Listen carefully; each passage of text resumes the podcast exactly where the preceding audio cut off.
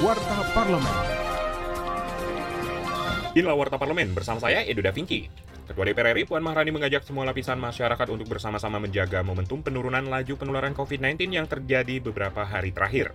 Ia berharap sepanjang pemberlakuan pembatasan kegiatan masyarakat atau PPKM level 4, momentum itu tetap terjaga meski dengan uji coba pembukaan mal dan tempat ibadah secara terbatas. Politisi praksi PDIP ini juga mengingatkan pemerintah untuk terus menggenjot pelaksanaan vaksinasi terutama di luar Jawa. Keberhasilan vaksinasi menurutnya menentukan pencapaian target herd immunity. Warta Parlemen.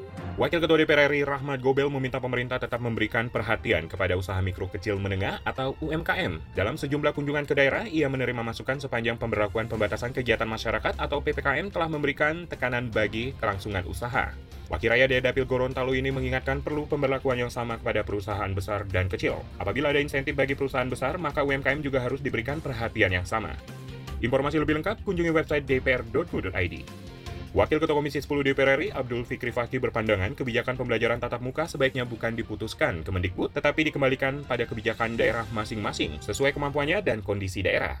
Undang-Undang tentang 23 2014 sesuai dengan kemampuannya, sesuai dengan ukurannya. Pembelajaran ini mau tatap muka atau tidak, serahkan aja kepada mereka. Yang menentukan tentu berarti kesehatan, ikatan dokter anak, kemudian ya Pemda, Dewan Pendidikan dan seterusnya. Televisi Radio Parlemen.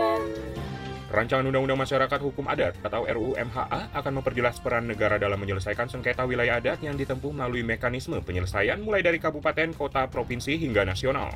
Hal ini disampaikan oleh Ketua Panitia Kerja RUU MHA, Willy Aditya, menjawab perkembangan pembahasan produk legislasi tersebut. Legislator Dapil Jatim 11 ini menekankan RUU MHA membahas Indonesia secara utuh bukan kesukuan, identitas kaufinisme budaya, dan sejenisnya.